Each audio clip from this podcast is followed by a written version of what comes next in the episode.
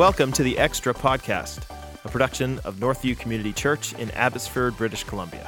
Your hosts, Jeff, Ezra, and Thalia, will be discussing the Bible, relevant issues, and current events each week. At Northview, we love to study God's Word and discuss how it applies to our lives, but we try not to take ourselves too seriously. So feel free to laugh with us and at us as we try to challenge and encourage you in your faith. Hello, everyone, and welcome to the Extra Podcast.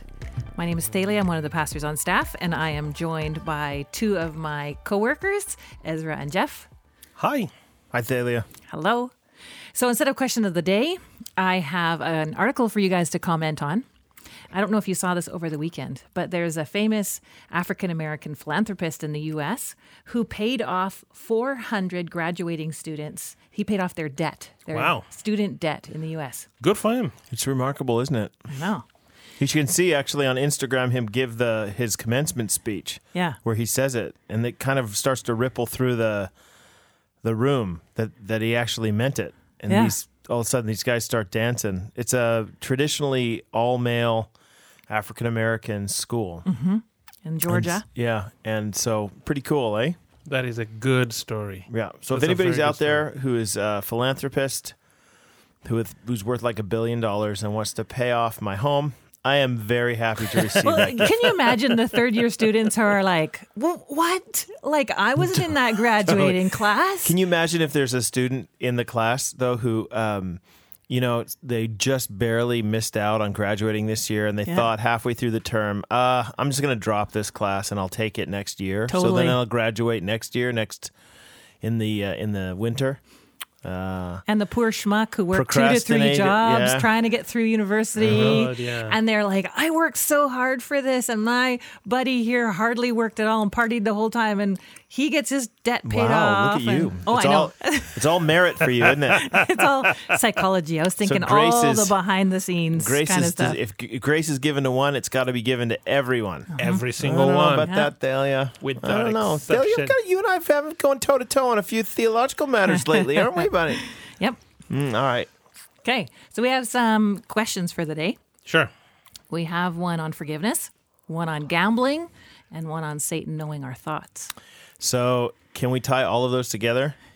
So that Satan knew how much you wanted to gamble, you risked it all, and then you need the debt forgiven. See what I did there? Yep. We'll be here 15 minutes. Done. So Greg talked about forgiveness in the sermon this past weekend. We were in Philemon, uh, number three, I think, out of four. Is it? Yeah. Yeah, Philemon. Philemon, Philemon, Philemon. Philemon. That's better. That's how you say it, Jeff. Philemon. Philemon. In, But uh, the but the African in me, Philemon. Philemon. That sounds like uh, what's that? Filet dish? mignon. Filet mignon. That's what I was Totally. thinking. That's Yeah. why it's not. That's why we don't say it. Philemon. Yeah. So a few questions came out of that sermon, more on forgiveness. A couple questions are: Should we forgive someone who's already died, and should we forgive someone who's not apologized for their actions? Yeah. What do you say? The second one is the the one that usually comes up most uh, often. And in this, uh, even on this podcast in years gone by, we've actually in, interacted a little bit with the question. Greg's argument was that you don't that you do forgive people who have not asked for it, and then he said that he gave a couple examples in Scripture that he thought applied to that. Yeah. Chief among them, I think, Romans twelve. Yeah. Colossians 3. Where it Don't- no, says- don't remember if he gave that in. where it says sermon. um, uh, Colossians or see Romans twelve uh, basically says you know leave room for the wrath of God.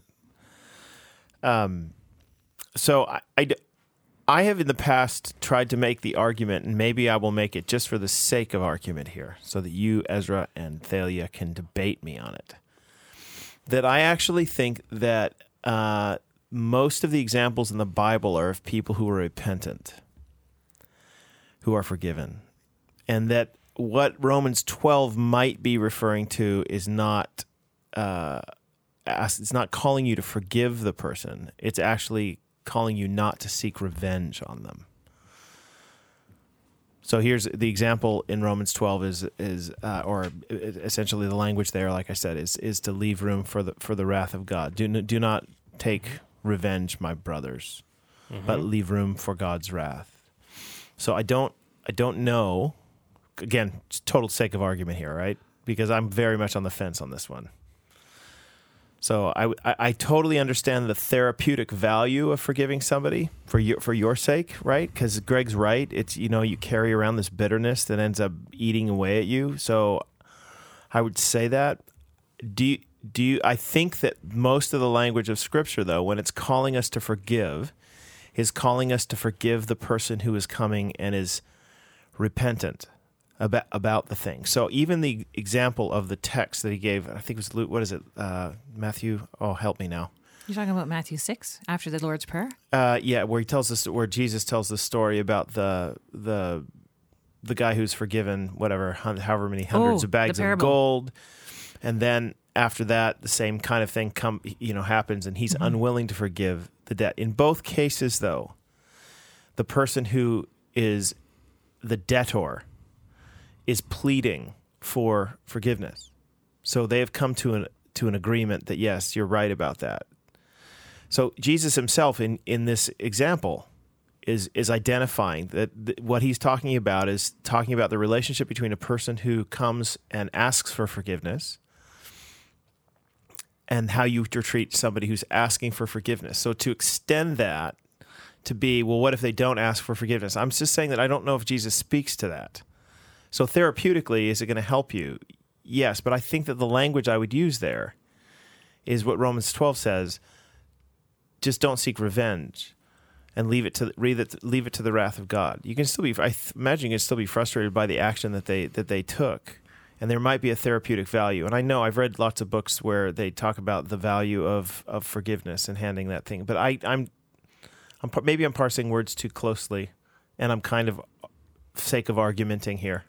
So have a go.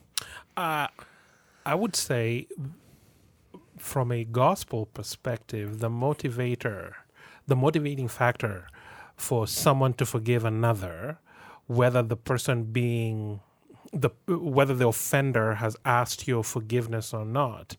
I think we forgive because God forgave us, because Christ forgave us. So the Christian Does thing- God forgive though? So I'm going to jump in and just ask for clarification though, because does God forgive those who do not ask for it? Because if you say yes, then I'm going to say you're a universalist. So even the gospel itself, mm-hmm. the repentant are forgiven. Yes, and and so so are you arguing? Are you saying here then Am I that saying? yeah? Are you saying presenting. like you- I said, I'm on the fence a little bit with this one, and I'm trying to. I myself am trying to make sense of some of the biblical materials. People who are listening are going to be like, "Oh, that's ridiculous," and I really do welcome you Yeah, to I- say that's ridiculous. Okay, Jeff. so you need to. No, but but you've but you've opened the door here, so let's walk through it. I would argue, uh, I mean, from Ephesians one, where before the foundations of the world, dear Christian, you were chosen, which means even before you asked, before you asked for forgiveness, before you repented, the forgiveness was already there. Right, but the Because forgiveness are- is dependent on the repentance. So I agree with you, Ezra. I'm, Right. I believe So- in election. so, but yes, At the same time, I'm I'm for saying election to stand, for election to stand, forgiveness was already given. No, but God God, did- demonstrates His own love for us in this while we were still sinners, hadn't repented yet. Right, Christ died for us. Right, us. he but did. What is the condition of receiving the forgiveness in in in in our lives? And the the answer to that is repentance, repentance of faith. Those those are the people who are forgiven. So I I agree with If you. you, confess with your the mouth mean- that but the- Jesus is Lord, believe in your heart that God raised Him from the dead, you'll be what, Jeff? Saved. What so will you you're- Well, Ezra, I'm gonna Thank you. If we're if we're playing with the gospel here as a model, I'm Uh-huh. gonna say though that at this point I'm I'm gonna challenge because you because I'm gonna say that that I if you're arguing that repentance is not a necessary condition for Uh-huh. Not saying repentance is not necessary. Not saying that. I, so I know you don't believe that. Yes, of course. And I, I don't I believe don't that, believe yeah. it either. So Yeah. this, so if you're, t- my point is, if you're taking the gospel as a model, yes. and you're saying, "Forgive as Christ forgave you." Well, how did Christ forgive you? Mm-hmm. And I would say Christ forgave you. That He pursued it. There's no question about that. But Mm-hmm. ultimately, the forgiveness came not prior to the repentance, but subsequent to it. That forgiveness, that, that those who do not repent are not are not forgiven, Mm-hmm. and so that's why you have warnings: repent and believe the gospel. Yeah, repent, believe right. the Or these turn. things will take place. Right. Says says Jesus second Luke thirteen. Right. Like so. So I'm saying but, that I but think even the gospel there, but itself even is there, a but, but Jeff, but even there, even with repentance itself, what is repentance? Is repentance saying sorry? Is it asking for forgiveness, or is It's it turning? Well, it's a turning. It's a turning away from your f- the former manner Exactly. of whatever. So I would say it's a, it's an agreement Mm-hmm. that what I did was wrong. Okay, so Jeff, is repentance and forgiveness the same thing? No. Well, of course not. The person who repents is seeking forgiveness. Yes, is seeking forgiveness. So uh, my, my for the one for, t- from the one that they have wronged. Mhm. So in my in my view, so I'm I'm looking at the Jesus's parable about this person who was forgiven a greater debt. This guy who owed the king billions of dollars and his buddy um, Right. nothing. So so th- the king forgives the billion dollars, and then the guy who's been forgiven the Based on what though? What does the person who is the debtor, Mm-hmm. right? The one who owes owes the money. Uh-huh. Yeah. What is it that they're doing in the parable? And the answer to that question is that they are seeking forgiveness of the debt. But isn't that parable more about the mercy of the king? A- absolutely, Yes. it is. But it's still the seeking of the No, but- forgiveness of the debt, and the person then who is bowing. The, then the the sting in it is that basically the same thing happens to the guy who has the debt forgiven. Mm-hmm. That somebody comes to him and they owe him just a paltry sum, and the and the guy says, "Pay me what you owe," and the guy's like, "Oh, I, you know, like he's he he's apologetic. He's not disagreeing that he doesn't owe. Right. He does owe. He knows he owes. Yes. So Okay. my my point is even the parable if you want to take it seriously, even the parable is is arguing that Thalia, I want you to get involved here because I know you want to get involved. So I'm listen. I'm, all I'm saying is that I think so. So I don't want to overread the scriptures. Is my point. Absolutely. And so even Col- when you say Yes. Colossians three, Thalia, where where exactly are you referring to? Do you know? Yep. But I don't know the exact verse. I just know it's Colossians 3. Yeah. But uh, the Romans 12 text, for example, is really is is also instructive, and, and oftentimes it can be overread. I'm totally, and uh, believe me, I'm not trying to disagree wholeheartedly with Greg's sermon. Yeah. So Colossians 3:13 says bear with each other and forgive one another. If any of you has a grievance against someone, forgive as the Lord forgave you. Ah, for, uh, do what? Forgive as the Lord forgave Well, that's you. my If you- question. yeah. though. So so the point, and and my point was, I don't know if that text is saying forgive when. So if Josh uh, uh, Amazonas here decides, hey, he he does something wrong to me, now do I have to wait for Josh to repent? is that uh, is that how the Lord forgave you? No. Yes, it Uh. Yes, it is. So I teach that forgiveness is a command in Scripture. Yes. We need to forgive. It's in Matthew 6 and in Colossians 3, like I just read. And so I would encourage people to forgive, even if the person has not apologized, has not repented, has not changed their ways, because it is what is commanded clearly in Scripture with a clear reading, without all the other stuff that you guys were going round and round and round. Oh, so, so you disagree? So, so Thalia, I'm going to engage you uh, on this then, because you, you're you're trying to put the nuances that I was trying to add to it, and you're saying that they're ridiculous. So I, what I'm asking you though is when you're reading the word forgiveness though, and you're you're not taking seriously the as Christ forgave you part, like like how did Christ forgive us? What was what is what is the gospel? So, how do you mean I'm not taking it seriously? Uh, well, I think that you're saying that Jesus just forgives people without any thought about repentance, and that's not that's not the way it works by any means. So I'm understanding that the forgiveness that is being commanded, which I'm fully agreeing with you, it is a command of Scripture. But in what circumstance is that being understood? When somebody, when when you have a grievance against somebody and you can and and you confront them about it, and they're apologetic. The, the, the don't hold on to bitterness. Mm-hmm. Mm-hmm. Forgive. yeah. Mm-hmm. But you're not saying that. You're saying that if I have your grievance and you say to the person this, you know, that you, you did this wrong, and they're like, I don't care, get lost. I'm saying that there is a something that the scriptures teach about that circumstance, but I don't think it's in the passages that you're pointing to for forgiveness. And I don't think the command of scripture is forgiveness there. I think that the command of scripture there is, hold on, Ezra, uh, for the sake of argument, Okay. because I'm still on the fence with it. Sure. But I think the command of Scripture there is is what Romans twelve says: live in harmony. Verse sixteen: live in harmony with one another. Don't be haughty. Associate with the lowly. Repay verse 17 no one evil for evil but give thought to do what is honorable in the sight of all. If possible so far as it depends on you live peaceably with all. And beloved never avenge yourselves but leave it to the wrath of god. So in other words in other words here's the situation. You don't you this person has done you wrong. They don't agree with it in the end. And the temptation you have in this moment is to is to fight back and to give them what it is that they gave you. And I'm saying that I think that the language here is that le- okay, leave it to the wrath, leave it to the wrath of God. So, I mean, functionally, is that the same thing as forgiveness? Probably, I guess.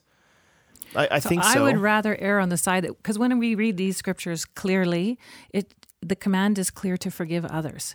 And I would really rather err on the side of saying, okay, Lord, I have done my part. I have forgiven them, even if they have not apologized. And they may in this world, they may not in this world. But I think that it's important Yeah. on this on this earth for me to Yeah. do everything I can to forgive the other person with God's help. So I'm saying it, it- I'm I'm going to use the biblical language here. I'm going to say that I I think it's it's important for us to do everything we can to live at peace mm-hmm. With with all people. I mean, even at the end of this text too, it's really interesting because to the con he you know vengeance is mine, I will repay, says the Lord. Okay, to the contrary, if your enemy is hungry, feed him. If he's thirsty, give him something to drink. For by so you do, uh, by so doing, you will be heap burning coals on his head. I, I think that's that's interesting because it's essentially saying no to treat treat them well. So I don't know. Is that the same thing as forgiveness? Is that what you Jeff- mean when you say forgiveness? Jeff, uh, Jeff, I'm gonna I'm gonna push back at you Oh, to yeah, say you this. To say this, I think forgive as the Lord forgave you. How did the Lord forgive you, and how did that forgiveness begin? It began with Him electing you Uh, and showing you His. it- wait, let me finish.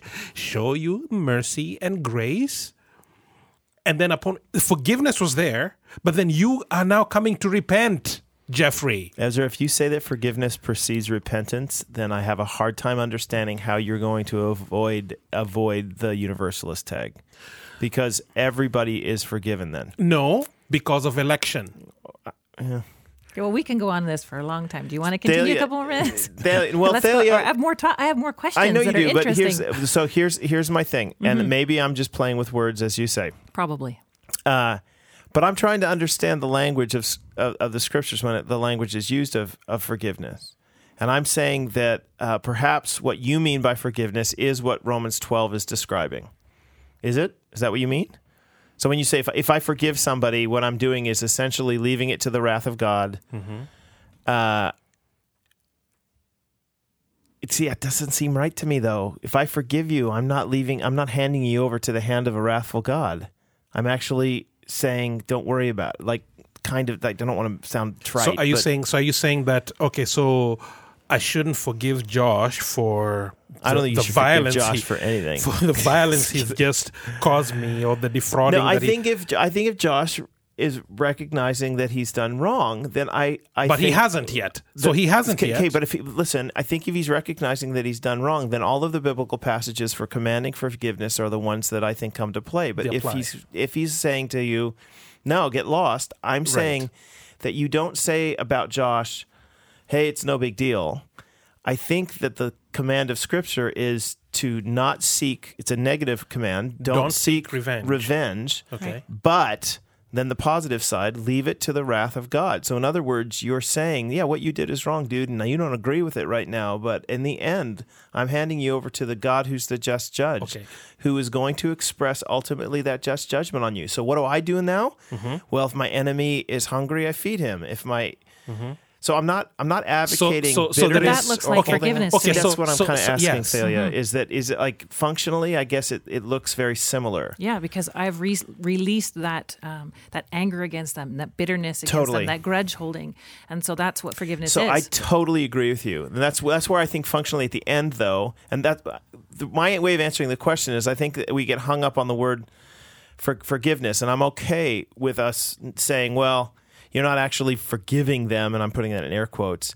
If you understand that the other option that you have as a Christian is to say, no, I still believe that what they did was wrong, but I'm not going to act in in anger toward them. I'm not gonna be not vindictive. going to be vindic- vindicating them, vindictive toward them. I'm going to wait for God to actually pass His righteous judgment on this matter. But true forgiveness isn't justifying it or condoning it or saying it's okay. True forgiveness says the person did wrong, but I am not going to be held under that power. I'm going to give it to God and say, See that I agree with you. Yeah. When you, when you're using the language, Yeah. give it to God. But I don't know if is that is That's that- how I if teach that's it. the way that forgiveness. absolutely. We needs God help by the Holy Spirit to forgive. Mostly because of the gospel, though, Ezra, and which you and I apparently disagree on. No, that we disagree Yeah, on the no, no, we- yeah, we because do. Ezra is a universalist. Josh, you heard that, right? Okay, let's move to the next question. Right. Okay, here's Right. another one for you to go toe to toe. Gambling. Here's the question. I like to buy lottery tickets and I visit the casinos occasionally. But recently, a Christian friend in my community group said that Christians should not be involved in gambling. Is this true? Is gambling wrong for Christians? Oh, this is a loaded question. It is. I think um, not I can not answer every- in like a not- second. Not everything is beneficial. I will say this. it's I will say this. Um, I will say, in our North American culture here, we know that gambling leads to can fuel greed, which can destroy lives and becomes an idol. And because of that, because of that, we would say, you know what? This is not the smartest, wisest thing for you, dear Christian, to be involved in. So could be a, so could being a lawyer, though. What you just said. For It could fuel anything, greed and anything, lead. any, anything, anything, You anything could do that. So my, my, my, my yeah. So my, my, my argument here is, I, I hesitate to make a law here where a law is not necessary. Would, uh, because the Bible doesn't say there isn't there isn't any command to say gambling is wrong. The Bible does say greed is sin.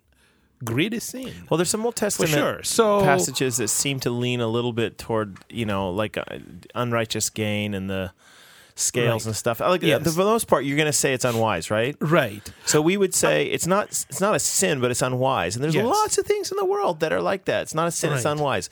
I don't think it's a sin to smoke cigarettes, but I think it's unwise. Right. I, don't- I don't think it's a sin to to drink alcohol. But personally, I think it's can be unwise, in especially certain certain circumstances. Okay, some people might get mad at me for that, but I I, I think that there are lots of things that we do uh, that that are, that are unwise. so you're talking a little bit of a freedom issue. It is Christian freedom in the end. So, but in the end, uh, it's un, it's more unwise for some people who who have more of a challenge with that. Like I, I'll tell you right now, I've I've been to you know uh, Las Vegas. We got free tickets once to Las Vegas, and we flew and was there for a day, and you play the the slots or whatever. I noticed something going on in my heart that I didn't like, like the promise of the next hit. I was exhilarating, right? And I, I actually realized, oh my goodness, I could do this for a long, long time. And at that point, I realized I think we I think we got up thirty dollars because I'm so cheap. I had to play like the penny ones or the five cent ones. Oh, the slots? Yeah. And I at that point I realized, okay, I'm out. Because I realized about myself that this is a thing that I don't think is a freedom. I didn't realize it, but my conscience was being pricked at the time. Mm-hmm. Because I, I didn't have any issues with with gambling necessarily, but I was sitting there doing the thing, realizing this is a really dangerous activity for me. So I'm not going to do it. and so we cashed out our thirty dollars, rented a car, and drove to the Grand, Grand Canyon. Uh, but I, I think that's a model. I think that's the way it should be. If you, if you don't don't quiet your conscience on it, like if you feel like you are given over to this, Yeah. and then you sh- it's unwise for you, and you should not be doing it. Yeah, and I'd also say to check your motives. Like, why are you going to the casinos? Why are you buying lottery tickets? Why are you, I don't know, whatever. Like, what is your purpose in this? Yeah, because mon- it could be because I want to have a lot of money, and because the good life is held at the end of, uh, you know, with lots of money bags around me. Or it could Which be is not that- true. Right. Or it could be just the fact that your grandma gave you lottery tickets for your birthday and you're honoring your grandma by, okay, you scratched it and you won 10 bucks. Is that what you did? Actually, that's never happened, but I've seen people got get lottery tickets for their birthday. Yes, I've seen that too. Yeah. Really? Yeah. Oh yeah. Yes, I wow. I've No, never received a But. I don't even win very much in roll up the rim season. So, you know. Oh, so that's because in the end, Ezra, it doesn't see it starts to get down to it. Like, do You you, play the car. McDonald's, you know, McDonald's? Uh, I used to when my kids were small. Yeah. Like, at what point is it? And a lot I of mean, it has to do with motivation. so- You're so- absolutely so- right when you talk Yeah. about greed. So uh, I at times go to the Canucks games, and when you go there, there is something called 50-50. Yeah, man. Oh, yeah. Are you in? So you, you're you're there and you're thinking, man, this the jackpot could go up to a hundred thousand, and then it's a 50-50 split. It's fifty thousand dollars, and you just spend five bucks on this. it's But usually to you- a. It's usually to a charity. It- But it if you go to, your the- kids' uh, like hockey game, like a number of my friends have kids that play, I always participate in 50 50 because you feel pressured as the person who's visiting to help their hockey Cause. team earn. Yeah. Yes. So I always participate. And then I'm like, what would I do if hey, I did won? you want to come to my son's baseball game? exactly. So, Right. so I mean, there, there are things there are things like that uh, where um, there was one time when the Sedins were playing their last game, that jackpot went to 1.4 million. wow. Yeah, and someone walked away with 700 grand. Uh, So what does So our I- church have a policy on accepting lottery money or not? oh, dude, we play 50-50. That's what we're doing next week. There you go. That's the So, I mean, at fundraiser the is 50-50. yeah, I mean, Do the we have what did you say? A policy as a church? Do we No. accept lottery money or not? Yeah, of course. Because when I was growing up, my church decided they went through a And sort of a discernment. the They decided they decided No, they didn't we- want to receive We don't lottery have a proceeds. we don't have a policy on that Okay. kind of thing. So he- I, Drug I- money, no. I, I think I think I think this would be a good opportunity, Jeff, maybe for you to just talk a little bit about Christian freedom because a lot of Yeah. people would be listening to this and wondering, okay, why would you guys say gambling is not is not a sin? It's obviously a sin, and there are people who are probably So- right the face right now. So, So, look, I'm here's here's the thing that we live in a day of legalism today. So le- legalism is basically taking uh, is basically not. It's not saying that uh, you should keep what the scriptures say are are good and bad. That's I'm sounding horrible. Here here. So essentially, the scriptures actually outline some very clear teaching, have some commands in them. You know, for people who are who are Christian people who the Lord has saved by His grace, there is a response that we have to the grace and the gospel, and that is that we live out in obedience to Christ. There is a body of of of that. When I say body, like a mm. like a group of of things that one does to respond to the grace of God. We right we order our our lives around the teachings of Jesus in response to that grace. Well, some people want to go beyond those teachings to Jesus of Jesus now and they'll they'll use those teachings of Jesus and then say yes but that has those have implications in this and this and this. And they'll start to add commands to Christianity that are not actually in in scripture. When you end up establishing extra commands beyond the commands that are in scripture and then saying everyone needs to keep these commands as well you are in a very shaky ground. You're in you're in the ground of what has historically been understood as as legalism. Because what you're saying is if you want to be a good christian you'll do this other stuff too. So yeah you can be a like a small christian and barely a christian or you can be a really good christian and the really good christian doesn't dance or smoke or date girls who do. So in the in the end, what I'm saying is that there are certainly commands of Christ in response to the gospel that we are urged to keep as followers of Jesus. But in those areas where he does not speak or where the the body of scripture is not is not clear, right? Clear, clearly stated, mm-hmm. like should you gamble or should you drink alcohol or should you I mean, Go you to movies. what kind of car should you drive or what kind of movie should you watch or whatever. Mm-hmm. All of these things. Now I could go into scripture and say, well, there's a whole bunch of principles, right, about purity and about you know, uh, you know, think about think about such things of uh, Philippians four eight, whatever's pure and noble, and like all of I can give you all sorts of principles, but at the end of the day, how you apply that those particular principles and in what setting is ultimately going to be a Christian freedom. And the goal of the of the mature Christian then is to say, I'm going to embrace your freedom. And I'm not going to pass moral judgment on you because what you're doing is not spoken of clearly in Scripture as being condemned. However, mm-hmm. however, mm-hmm. I can say, yeah, some of that's really unwise. Like as long as I'm not looking down on you as another Christian, I can say, dude, it, you know, it could lead to this other stuff, right? But I also know that there are things that I participate in that could lead to other things as well. And that's why the scriptures say don't quiet your conscience. Don't don't deaden your conscience when you you race you- get into these these particular issues. Mm-hmm. So if you if you are hanging out with people who are drinking alcohol a lot and you feel your conscience pricked in the sense that you're like, man, this is I don't don't don't deaden that. Mm-hmm. Don't be like, oh, don't be a prude.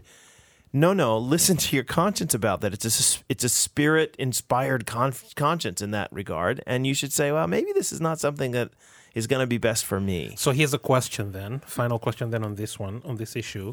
What if the activity you're involved in, Jeff, as a Christian, and you're exercising your Christian freedom, but your activity is leading Thalia to stumble? So Yeah. when you say stumble, I'm going to say she's it's leading her into sin. Okay, Okay. yes. so, for fine. example, if Thalia struggles, maybe Thalia has a background in uh, alcohol abuse. She comes to faith in Christ. And she comes to faith in Jesus. And I'm like, hey, Thalia, do you want to go out to the pub? And she says, oh, I, I wouldn't, you know, I'm not, no, I'm not going to do that. Oh, come on, Thalia. Don't be a prude. Come along. Have whatever. It's just a beer. It's just a, you know, it's just a shot. It's just whatever. See, what am I doing? I'm mm-hmm. leading her to stumble. Yeah. So I'm I'm I'm I'm like running over her Christian conscience and I'm doing it for the sake of my mind and Yeah. putting her down basically. So when the scriptures talk about it, Paul talks about this First Corinthians and, and the book of Romans. In fact, when we go through the book of Romans, finish it next year, we're going to be talking about this stuff. What it's essentially saying here is that don't don't don't do that. It doesn't it's not saying I shouldn't I shouldn't I can't go to the pub. It, Well, what's saying is part I would not bring Thalia to the pub. It's part of loving others as we love ourselves. It's watching out for others and living wisely. Like as we grow as Christians, we want to grow in our love for others and our wisdom to the things that we choose to do or not do and how we approach others as well. So, um, So th- I have one more question. Well, hold on. I'm just I'm going to apply okay. this to a couple Yeah, other sure, things. sure, so, sure. for example, if you, one of the things I hear all the time from people is, well, if you really love your kids, you're gonna, and then fill in the blank is regarding school. If you gonna- really love your kids, you're gonna homeschool.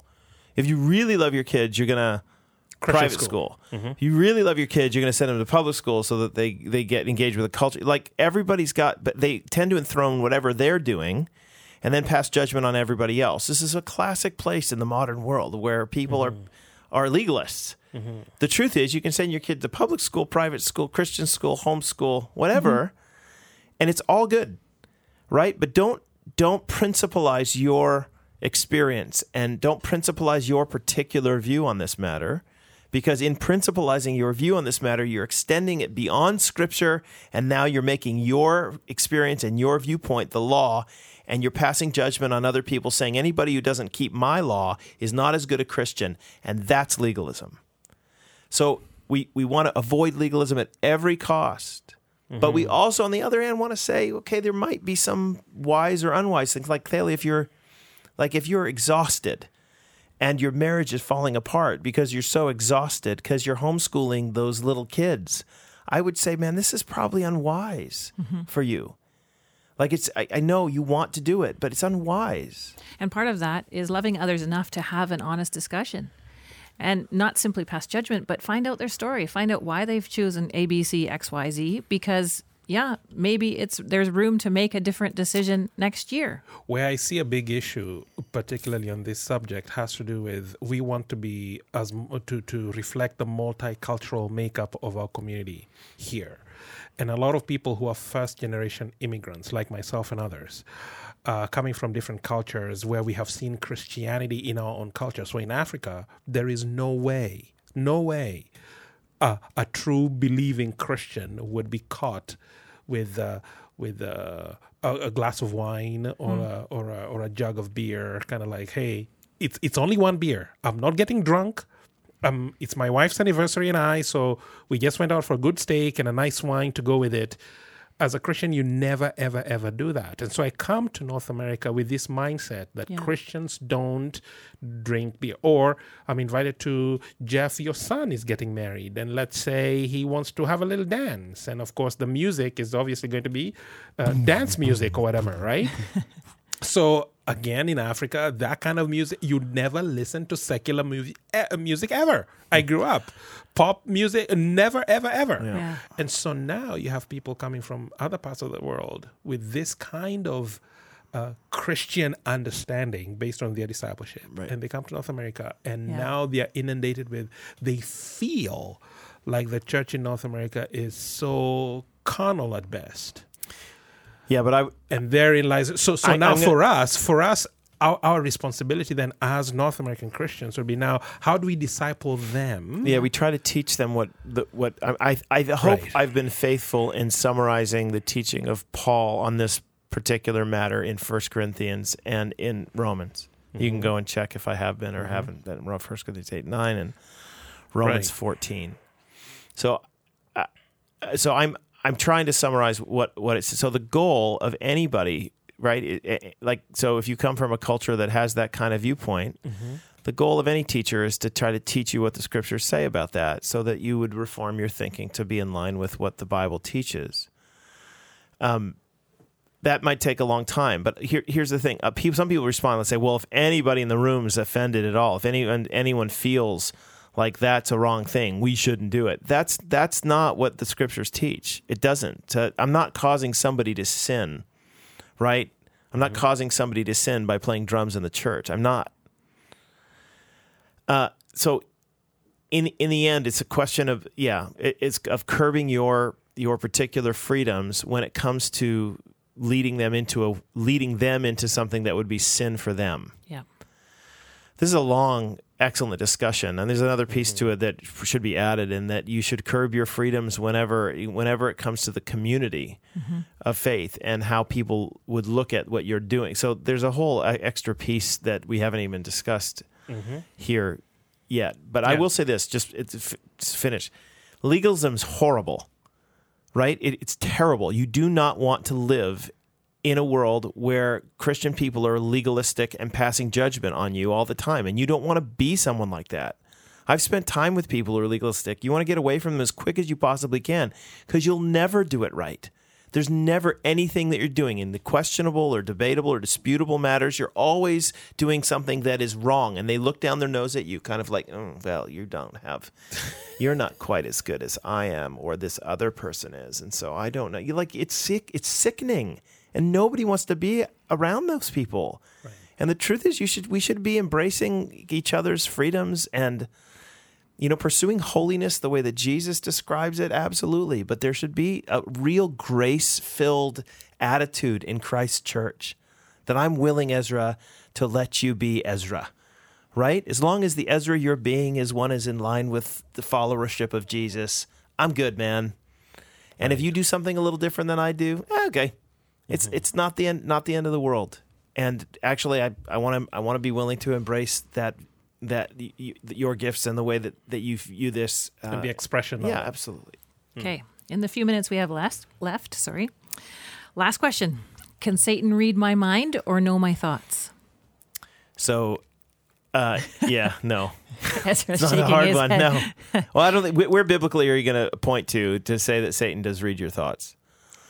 Like a bigger pen Well, No, I'm not saying you're going to do it. I'm just No, saying that there, there, there is really is no biblical evidence to say mm-hmm. that Satan reads somebody's thoughts. It's it it it establishes Satan as a power far beyond what he is. I got to be honest with you. One of the things that I'm really shocked at is, is people sometimes talk about Satan like he's basically omnipresent. right You know, that's that's what I think this character is of getting God. at. Because I He's think like- people are afraid that Satan can read their thoughts. And he's everywhere. Right. That's what a lot of people Well, he's think. not. No He's I- in I one think- place. I think a, s- a few a few things that would have to to establish. First of all, the scriptures do teach that God does.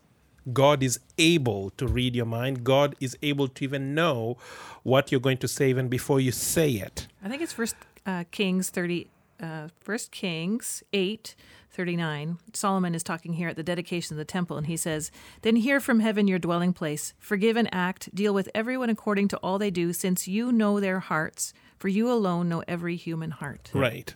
So, I mean, at the end of the day, it is worth establishing that God Himself and God alone, even Jesus Himself, knew what was in a man's heart and did not entrust Himself to them. So, It's in John two. again, so that is all uh, divine attributes. God is the only one who can do this. Now, Satan, on the other hand, has been at his business for for millennia. So he knows how to read a human being and and knows the affection of people's hearts and their tendencies. But can he read your mind? Can he know your thoughts as you're thinking them or He can before- whisper ideas to you, he can but but those don't. but, but again But, he doesn't read. He doesn't know your your your Yeah. mental response to those. exactly. So at the end of the day But he can see it when you start acting. Like When if he starts right. devastating you, whispering to you, Ezra, you're useless. You're Yeah. horrible. Can you believe that you like think about your past? I Think, about all the horrible things. And those those will not be audible voices to Ezra, but they will be thoughts that shoot into his mind. right. But External pressure. The response that Ezra has to those particular things and the th- ways that he responds in his in his mind to that, I don't think are. But, but I mean, it's Satan's it's the purview. same. It's the same way as uh, when a parent, when you're parenting a child, and you you don't know what that child is thinking, but you've you've you've seen them grow up, and you know very well if I say this, this is the reaction I'll get. If Yeah, I say that, this is the reaction I'll get. So, in other words, Satan knows uh, knows the human heart well enough to know what strings to pull to get a specific reaction. Yeah. But can he see you the same way you would be looking through a glass window to see the inside of you? And as you're processing things, the scriptures say uh, the scriptures don't teach that Don't he's able to affirm do. that, no. They don't. They don't affirm that at all. No. Okay, Only God is the one who's able to do that. great. Thanks for joining us today. We'll see you next week.